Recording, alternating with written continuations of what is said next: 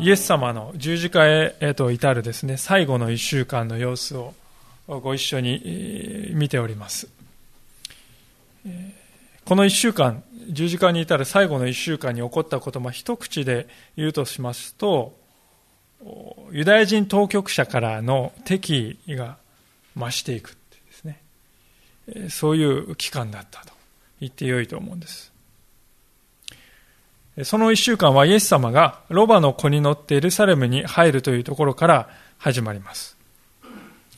それはゼカリア書に書かれている予言の成就、そのままの成就でした。で人々はそのことを知っていますから、ああ、これは予言の成就として来られたお方だと、拍手喝采しながら、イエス様を迎えます。だけど賛美しました、ホザナっていうですね、声を上げて、えー、迎えますね。で、そのようにイエス様が人気を博しているということを、それ自体、ユダヤ教のですね、ユダヤ人の当局者にとっては、まあ、嫉妬深い彼らですから、心中穏やかではいられない、そんな出来事でした。で、そしてエルサレムに入られたイエス様はその後神殿に行かれまして、今度は何をするかといえば、両替人とか動物をですね、神様に捧げる動物を売っている商人たちをこう、次から次へと片っ端から追い出して、こう言われたと。まあ、21章の13節に書いてありますね。私の家は祈りの呼べ、祈りの家と呼ばれると聖書に書いてあるではないかと。私の家は祈りの家と呼ばれると聖書に書いてあるではないかと言ってですね、次から次へとこう、えー、追い出していかれたんですね。で、これは暗にこの神殿は私の家だと言っているに等しいわけです。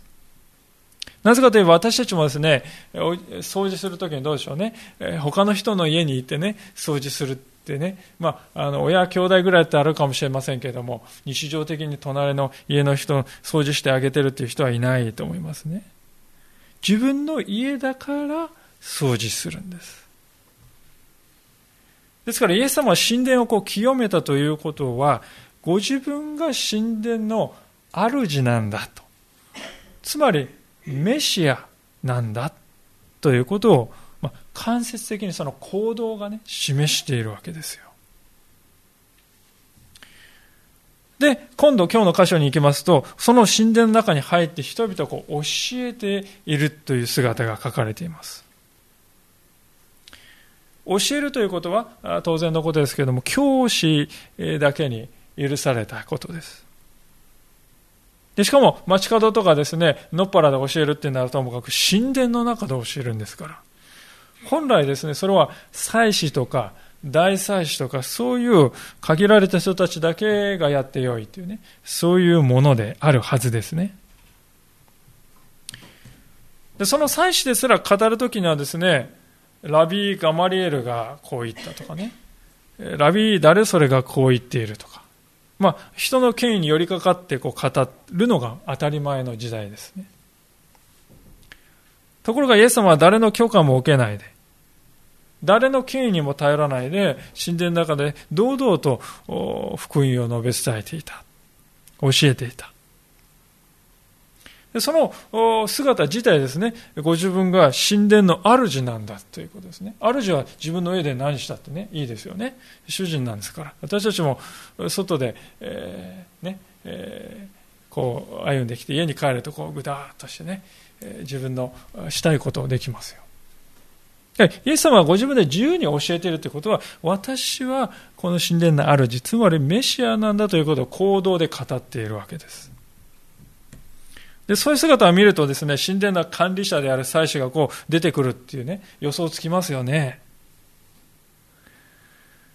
で、彼にとっては危機感がありました。なぜかと言いますと、本当にイエス様がメシアであるのならね、メシアであるかのように行動してるんですけど、もし本当にメシアだということになると、祭司はもういらないんですよね。なぜかと言いますと、祭司というのは神様と人との間に立つ仲介者であります。でも本当に救い主、メシアが来られたんならばですね、何故弱い人間の祭司にね、頼んで仲介を頼む必要があるでしょうか。いや、メシアのところに行けばいいじゃないですか。ですから、神殿の管理人である祭司隊、祭司や祭司長たちにとってイエス様がね、メシアであるかのごとく行動している。これは見過ごせないんです。まあ、脅威ですよね。脅かしなんです。でそういう危機感を持っているので、23節のような質問が出てきたわけですね。もう一度読ませていただきますが、それからイエスが宮に入って教えておられると。最初、民の長老たちが身元に来ていった。何の権威によってこれらのことをしておられるのですか誰があなたにその権威を授けたのですかとこう言います。まあ、最初たちはエルサレムに入場から今までの一連の出来事、あんた一体どういう権威に基づいてやったのかと問いただします。人間というものはですね、人を責めるとき大体ですよ。常日頃自分が一番関心のあることをね、で責めるんですね。例えば、掃除好きな人はね、掃除しない人がいると、あんた掃除しなさいって。そこが気になるね。自分の一番こう大事なにしているもので人をね、責めたくなるんです。えー、ね。でそもそも人を責めるという行為自体が自分の中にあるものを守ろうとして防衛反応から出ることが大半であります。でその点ですから、彼らが権威のことを言ってくるということは、彼らは非常に権威というものは敏感だったということです。でそれは言葉を書いていれば、彼らは我々は権威を持っている者たちだと、そう自分を思っていた。自分のことを思っていたということを表しています。まあ、それは無理もないことかもしれません。祭司というのは、イスラエルの中で最高の地位を持つエルサレム神殿、そのエルサレム神殿を管理している人たちですから。まあ、彼らの心の中では、ね、神に関することの権威というのは自分たちが一切独占しているんだと考えていたわけですよね。その独占状態と思っていた時にイエス様は公然とですね、その権威を無視するかのような行動をとってきた。で、それでこの質問が出ますね。言葉尻としてはとても丁寧に見えますけれども、ニュアンスとして言ってることはですね、いや、この神殿は我々の庭なんだと。誰に断ってお前はこんなことをやっているのかという、そういう非難であります。私たちも経験があるのではないでしょうか。権力をのだ握った途端人がですね、あたかもその権力というものを自分のこう私物であるかのように扱って、でそれどころか、いや、この私が優れているからこの権力を私は得たんだ。そんな態度をとる。そして自分の権力の下にある人、あると思った人たちにはですね、あたかも小さい独裁者のように、そんな振る舞いをするということ。私たちは見るんではないでしょうか。イエス様の前に現れた祭司長たちはまさにそういう人たちでありました。彼らの特徴は、権威というものは与えられるものであって得るものではない。まして守り通すようなものでもないということを彼らは忘れていたわけです。生まれつき自分は権威者であるかのような。これはもう固有で神聖にして、え、不可侵なものであるかのような、そんな態度を彼らは持っていました。そのことのおかしさというものは神様イエス様はですね、気づかせるために、あえて逆質問をですね、したわけですよね。24節ですか？イエスは答えてこう言われた。私も一言あなた方に尋ねましょう。もしあなた方が答えるなら私も何の権威によってこれらのことをしているか話しましょう。ヨハネのバプテスマはどこから来たものですか？天からですか？それとも人からですか？それと彼らはこう言いながら互いに論じ合った。もし天からといえば、それならなぜ彼を信じなかったかと言うだろう。しかし、もし人からといえば、群衆が怖い。彼らは皆ヨハネ預言者と認めているのだから。そこで彼はイエスに答えて、わかりませんと言った。イエスはまた彼にこう言われた。私も何の権によってこれらのことをするのか、あなた方に話すまい。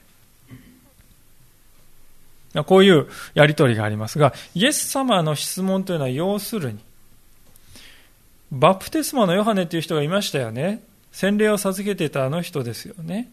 その彼は何の権威によって洗礼を授けたと思いますか？誰がその権威を彼に与えたと思いますか？そういう質問だと言ってよいと思いますよ。つまり、最初たちからですね、あんたは誰の、何の権威に基づいて、誰から権威与えられてやってんのかって言われた。まあ、それを主語をですね、バプテスマのヨハネに変えただけで、まあ、実際は同じ趣旨の質問をイエス様は投げ返したと言っても良いと思いますね。しかし最初たちの質問はですね、ファットとかね、何？とから、あるいは風ですね、誰とか、そういう曖昧な質問なんですけど、皆さんの質問ってのは直接的ですよね。神からか、それとも人からなのか、どっちか。二択であります。で本音では最初たちもですね、ダイレクトな質問したかったと思うんですよね。つまり、最初たちは本音で聞きたいことは、ね、言わせたいことは、聞きたいことは何かというと、あんた自分のことメシアだと思ってんの？そういう質問をしたかったんです。で、実はこれはですね、イエス様が捕らえら、やがて捕らえられますけれども、捕らえられて、大祭司の前に連れてこられて、でその大祭司がイエス様にですね、ぶつけた質問がこれなんですよね。それなんですね。あなたはメシアなのか？言いなさい。でそれに対してイエス様が、あなたの言う通り、私はそれですと、こう答えた。そこで大祭司はですね、衣をビリビリって引き裂いて、この男は死刑だって言って、そこで十字架刑送りになるんですね。ですから、あなた、自分がメシアだと思ってんの？この質問ってのは、ね、重大な質問ですよね。で、それは最後の最後に取っておこうと。まずは、ジャブのようなところから入ろうということで、最初たちは考えていたかもしれませんね。で、それがこの質問なんです。で、ヨハ、ごめんなさい、イエス様には、そういう、なんて言うんでしょうか、戦略は、陥れようとかそういう戦略なんて全く必要ありません。ですから一気に本質的な部分に行きます。では、ヨハネはあなた方はそう言うけれども、では、ヨハネは何の権威によって洗礼を授けたと思いますか？神からの権威ですか？それとも人からの権威ですか？とこう質問する。で、ご覧になって分かりますように、このイエス様がこの質問した途端、形勢はですね、もう一気にガラッとこう変わってしまいます。現場の光景を想像していただきたいのです。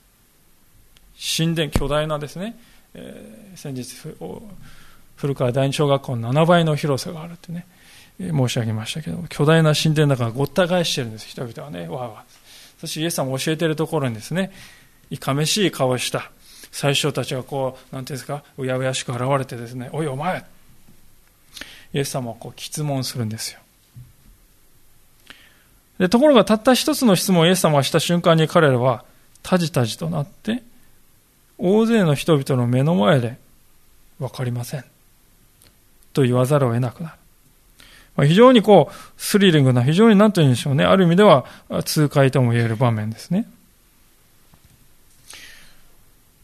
で、私たちが知りたいのはですね、どうしてイエス様はこの質問したのかということです。なぜ他の人の話ではなくて、バプテスマのヨハネをこのところにしたのかということです。これはとても大事な問いだと思います。もちろんそれは必然的にそうしたんですね。なぜかと言いますと、イエス様がヨハネからバプテスマを受けたからですよ。その場面をですね、ぜひ振り返りたいと思いますけど、このマタイの福音書の3章のところをどうぞご覧いただければと思いますね。3章の13節ですが、えー新約聖書の4ページ、第3版のお使い方、4ページ。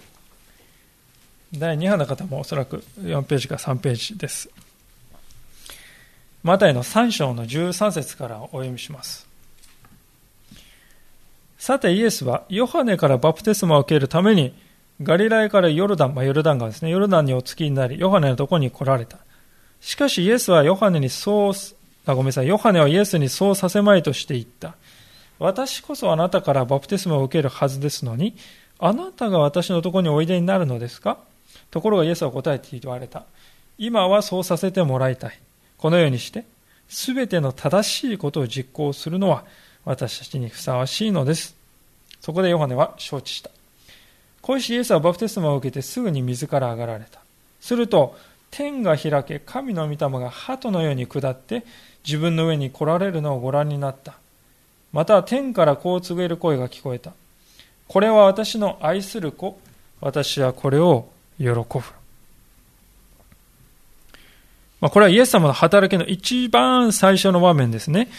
えー、バプテスマをヨルダン川で人々にバプテスマをこう授けていたヨハネのところにイエス様がこうやってきて、あ、あれイエス様じゃないか。ヨハネは気づいて、いやいやいやいや、あなたにバプテスマを授けるわけにいかない逆ですよ。まあ、何としてもイエス様を受けたいとこう言って、まあ、しばらくこう押し問答のようなやり取りが続きますよね。で、最終的にイエス様はこれは正しいことなんだ。してもしなくてもいいことじゃなくて、すべき、ぜひすべき正しいことなんだ。で、これこそが私とあなたの関係においてふさわしいことなんだと、こう言われたので、ヨハネは折れて、ね、恐れ多いと思いながらも、バプテスマを授けたんですよね。で注目したのはその後ですね。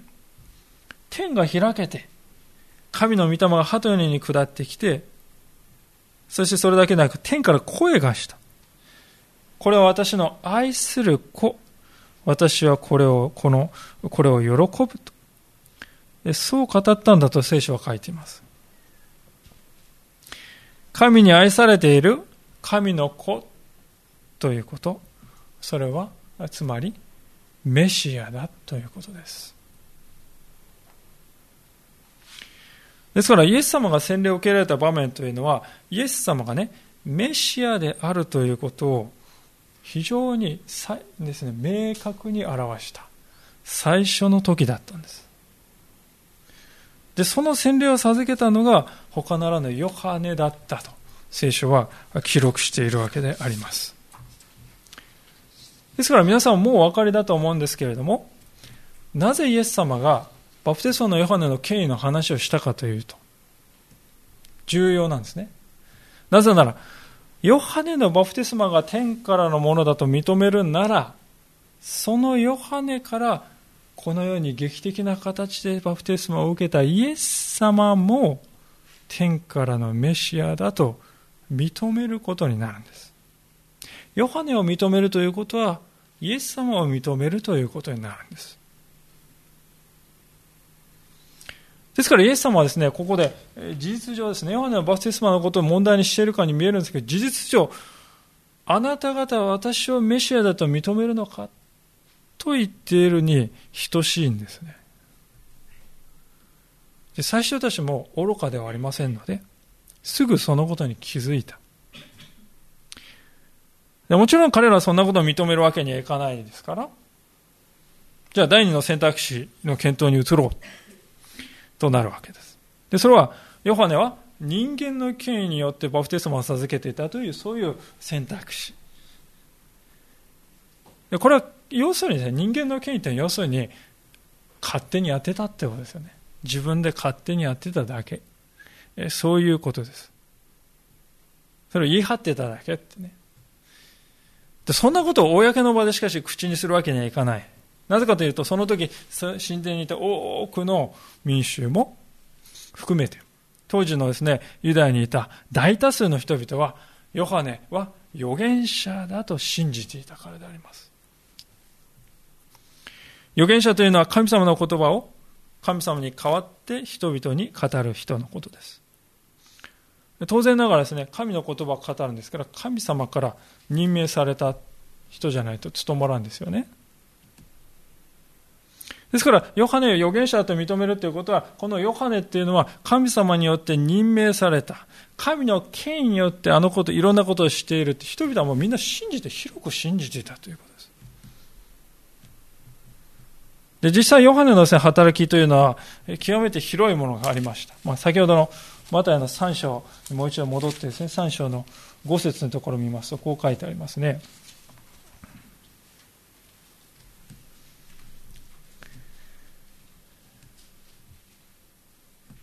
さて、エルサレム、ユダヤ全土、ヨルダン川沿いの全地域の人々がヨハネのところへ出て行き、自分の罪を告白してヨルダン川で彼らから彼からバプテスマを受けたと、こう書いてあります。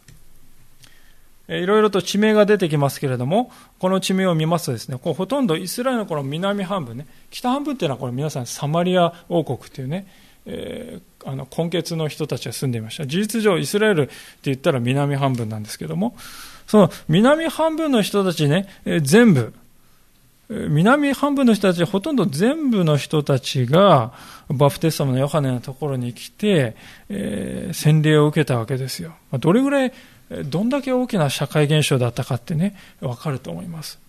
で、それだけ大きい社会現象だったことを否定しようものなら、大きな非難が起こるだろうと、政治的にご判断をしました。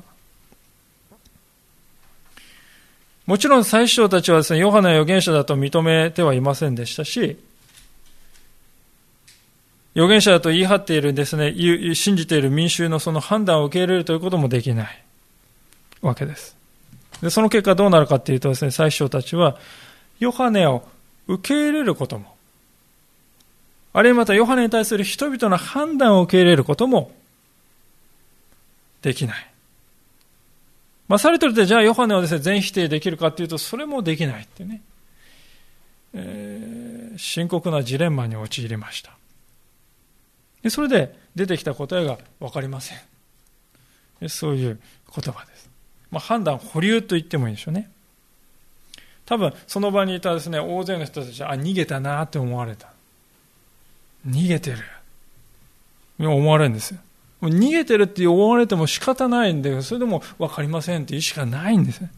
もう屈辱でありますけれども、え、人々からこうね、逃げやがってとこう思われて、でもそれでも仕方ない、認めるわけにはいかない、意地でも認められない。ね、そう言わざる、こう言わざるを得ないというところに、この最初たちの哀れさがあります。非常に堅くなだということですね。でそもそも、その堅くなさというものを解いてね、虚心坦懐にこのバプテスマのヨハネの姿を、ね、見てみようじゃないかと。もしそういう心があれば、ヨハネの姿っていうのはですね、旧約聖書にやがて来るとこう予言されていた預言者そのものですよ。マラキ書というところの最後にエリアが再び来るってね、書いてありますね。マラキ書っていうのは旧約聖書一番最後です。一番最後の旧約聖書のページ見てください。エリアがやがて来るって書いてますよ。で、えー、バプテスマのヨハネはね、えー、どういういでたちだったかというと、荒野で住んでいて、動物の皮を着ていて、食べ物は稲子と、ね、野っ原の蜜、蜂の蜜を食べていて。もうこれエリアそのものです。そして彼は人々に神の国がやってくる。悔い改めてバプテスマを受けなさい。そう説いて回りましたね。洗礼を受けなさい。もうその姿は、名誉とか栄誉とかそういうものをね追求している人の野心そんな姿は全くない。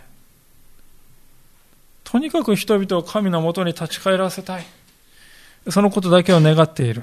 真実な預言者がいました。荒野に現れて悔い改めて神様に立ち返りなさいっていうねこのね姿。これはね旧約聖書の中に出てくる預言者たちの流れの中にまさに一致しますね。モーセもそうでした。エリアもそうでした。イザヤもそうでした。エレミアもそうでした。ですからもう、虚心坦懐に彼の姿を見て、彼の語っていることを聞いたら、あ、この人は神様から使わされた人々だったと思うわけです。案の定ですね、そのメッセージを聞いて非常にこう心をぐさっと刺された人たちが、次々と私も、この彼の言うことを聞いて神様のもとに立ち返り、そしてその罪を悔い改めた印として洗礼を受けたいと言って大勢の人々が、えー、ね、やってきたんだ。その結果人々の生活が変わったわけです。酒税人はですね、税金をちょろまかして水増して集めるということをやめました。違法人であるローマ帝国の兵士でさえ、ヨハネのところに来て私たちはどうすればいいでしょうか？弱い人から金品を巻き上げてはいけない。自分の給料で満足せよ。はい、わかりました。そして人々の生活は変えられていきました。ヨハネというのはまさにイエス様の前に現れて、人々の心を、そうして神様の前に向けさせた人でした。で案外私たちは忘れがちですけども、イエス様の弟子となった人たちもですね、皆さん、元はバプテスマのヨハネの弟子だったわけですよ。ヨハネの福音書の最初の方を見ますと、その場面がよくね、わかる、わかります。イエス様は弟子として選んだのは、元はバプテスマのヨハネの弟子だった人たちです。イエス様ですかで、そしてリーダーであるイエス様がバプテスマのヨハから洗礼を受けているんですから。その弟子も同じようにヨハネから洗礼を受けていたはずです。ですから、バプテスマのヨハネっていうのはですね、まさに使徒を整えた人たち、イエス様のために備えをしたそういう人でもあったということです。で、その働きを誰もが認めていました。そういうヨハネなのに、それそれ知ってるんですよ、それで。一連のこと知らないわけじゃない。彼らもバカではない。何が起こるか知っていたのに、それでも彼を神がお使わしになった預言者ではないかとは受け入れなかった。じゃあ彼を公に拒むかというと、それもですね、人が恐ろしい。それでできない。それで分かりませんね。判断を保留して、まあ、一応答えた気になる。で彼の姿、彼の姿を見れてるとですね、もう非常に、なんて言うんでしょうね、すべてこう人間的なんですね。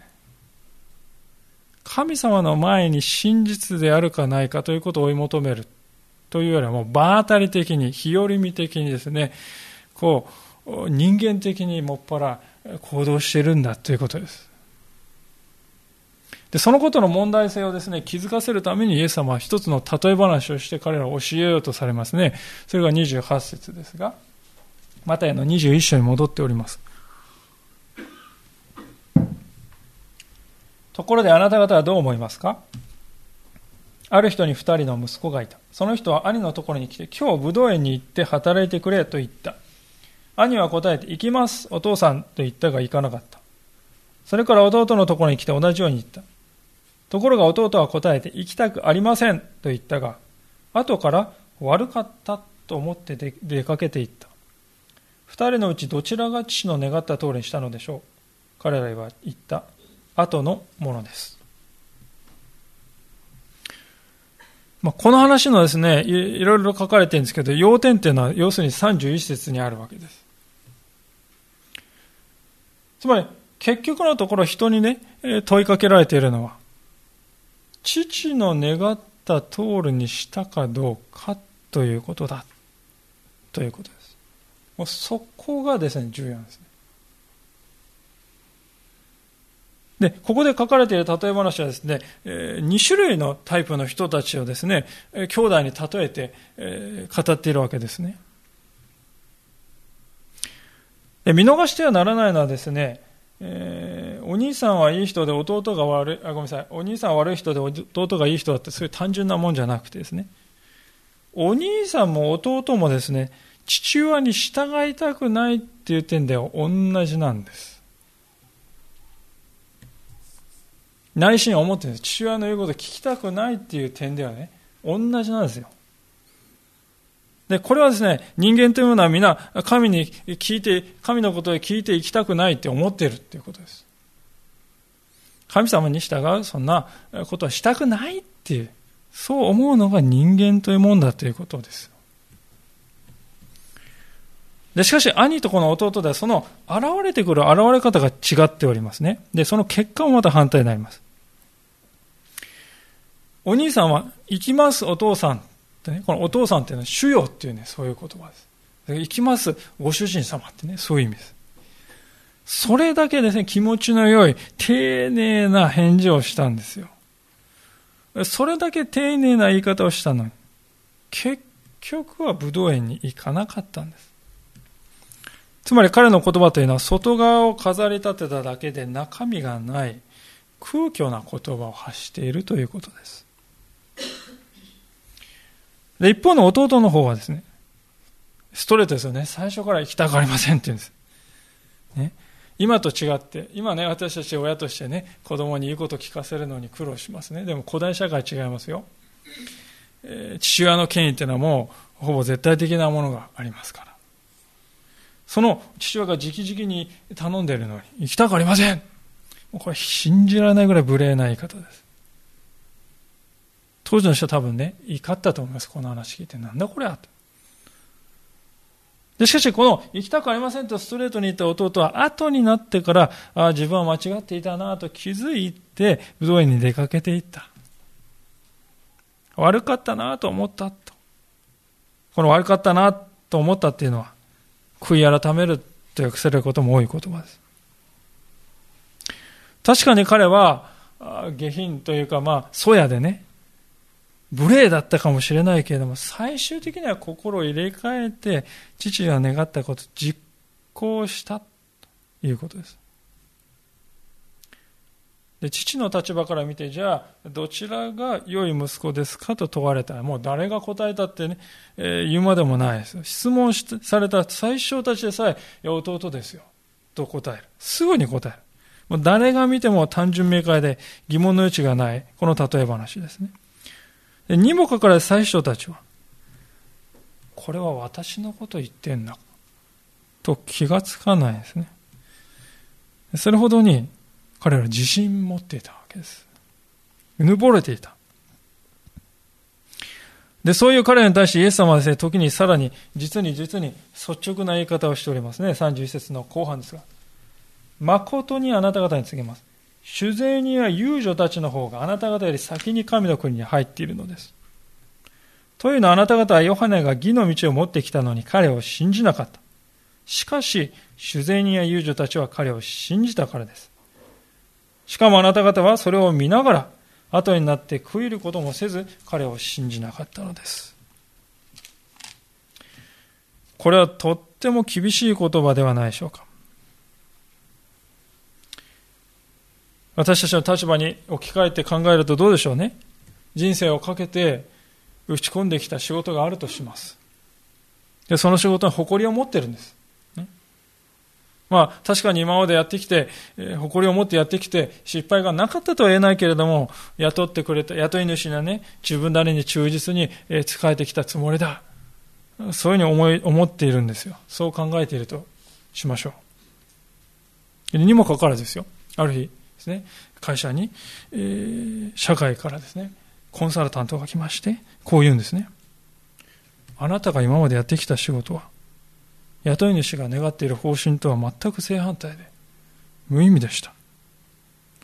それで方針を対応した結果、あの道端で客引きをしている水商売の女性に声をかけてみましたら、彼女はもう水商売からきっぱり足を洗い、雇い主の希望に添えるように一生懸命仕事をすると言うんですよ。それで彼女、実際に働いてもらったら実に筋が良いではありませんか？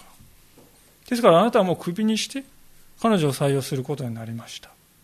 ね、こういうふうにこう言われたらね、最初の立場でイエス様の言っていることを聞くとですね、今言ったような話になると思う。いや、そんなバカと言いたくなるでしょうか、事実そうだった。主税人や遊女の方があなた方より先にもう神の国に入っているってね、言うんです。で、これは神の国では主税人や遊女は特に特権を持っているとかね、優遇されているってそういう意味じゃないですよ。当時のイスラエルで罪人って言われたらパッとね、人々の中に思い浮かぶのがこのタイプの人。主税人とか遊女。真っ先に頭に浮かぶ罪人、主税人、遊女。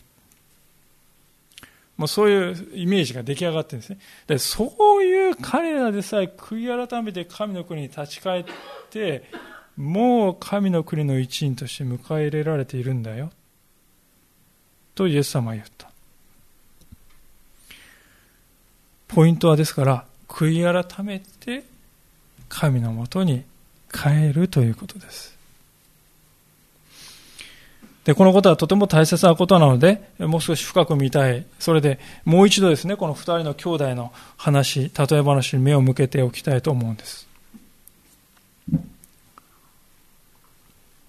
兄の問題点というのは、要するに、その本質っていうのは何だったのでしょうか？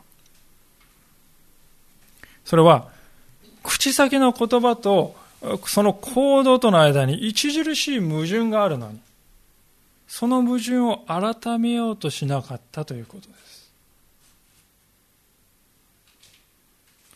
で、一方、弟の問題はですね、その何とも無礼で自分勝手な宝刀三昧の生活にあったんですが、しかし少なくとも彼が発している言葉には矛盾はないですよね。行きたくありません。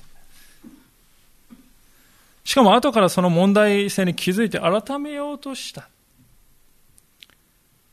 ですから皆さん問題点は両者ともあったんです。両者とも問題を抱えていたんです。そして問題に対する態度が違っている。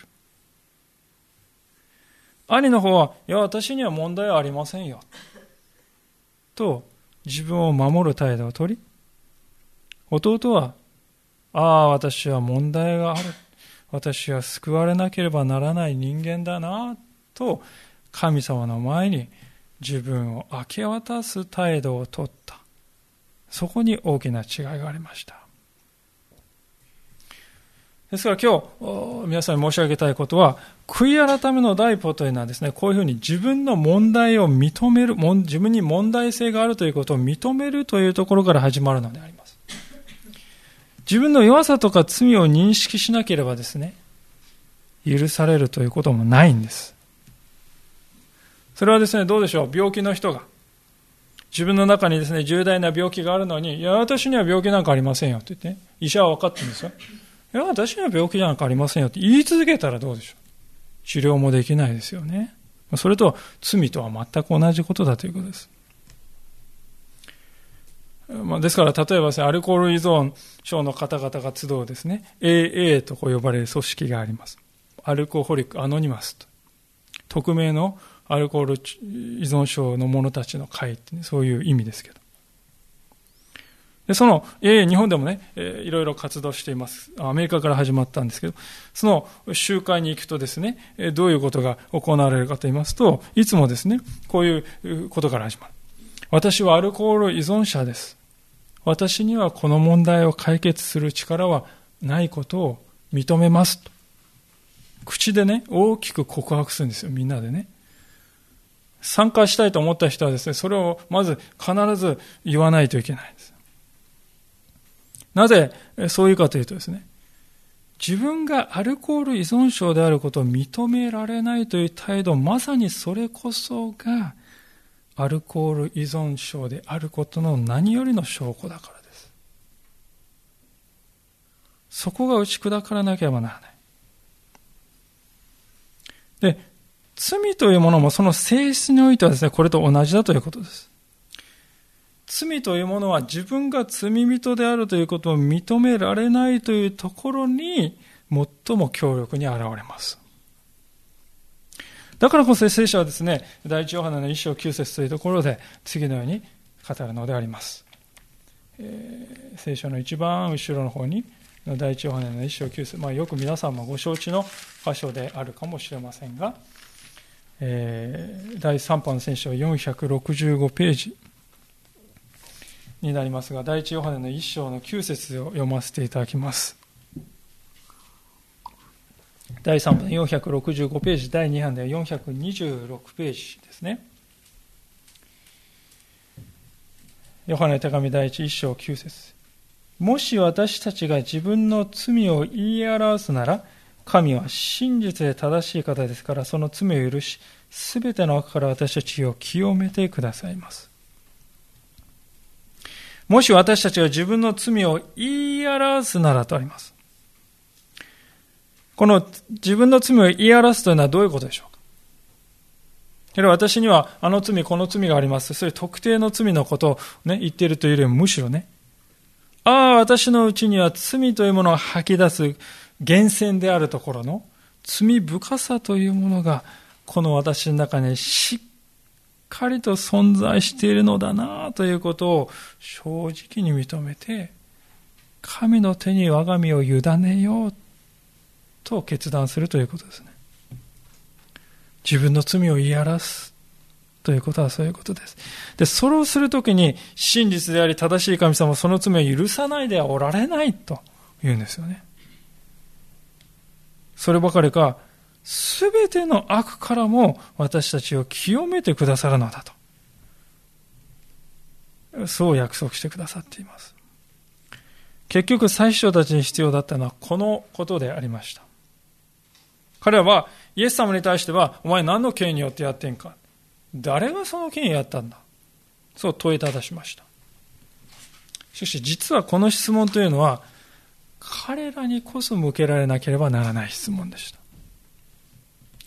最初たちは、私の権威は何であって、どこから来たものかなということを真剣に考えたことがなかったということです。人の権威には難癖をつけるけれども、自分の権威については疑問を持たないという態度。重大な矛盾が潜んでいました。ところが彼らはその矛盾に向き合って、真摯に向き合って自分自身の内側を吟味しようという、そこに至らなかった。帰って彼らは神殿という造言の塔の中に閉じこもりながら自分の身を守って、そして塔に近づいてくる者は次々と切り倒して、それだけに余念がなかった。でそういう自分の罪を認めようとしない性質が、やがてイエス様を十字架送りにしてする。憎しみの炎となってね、燃え盛るようになるんですよね。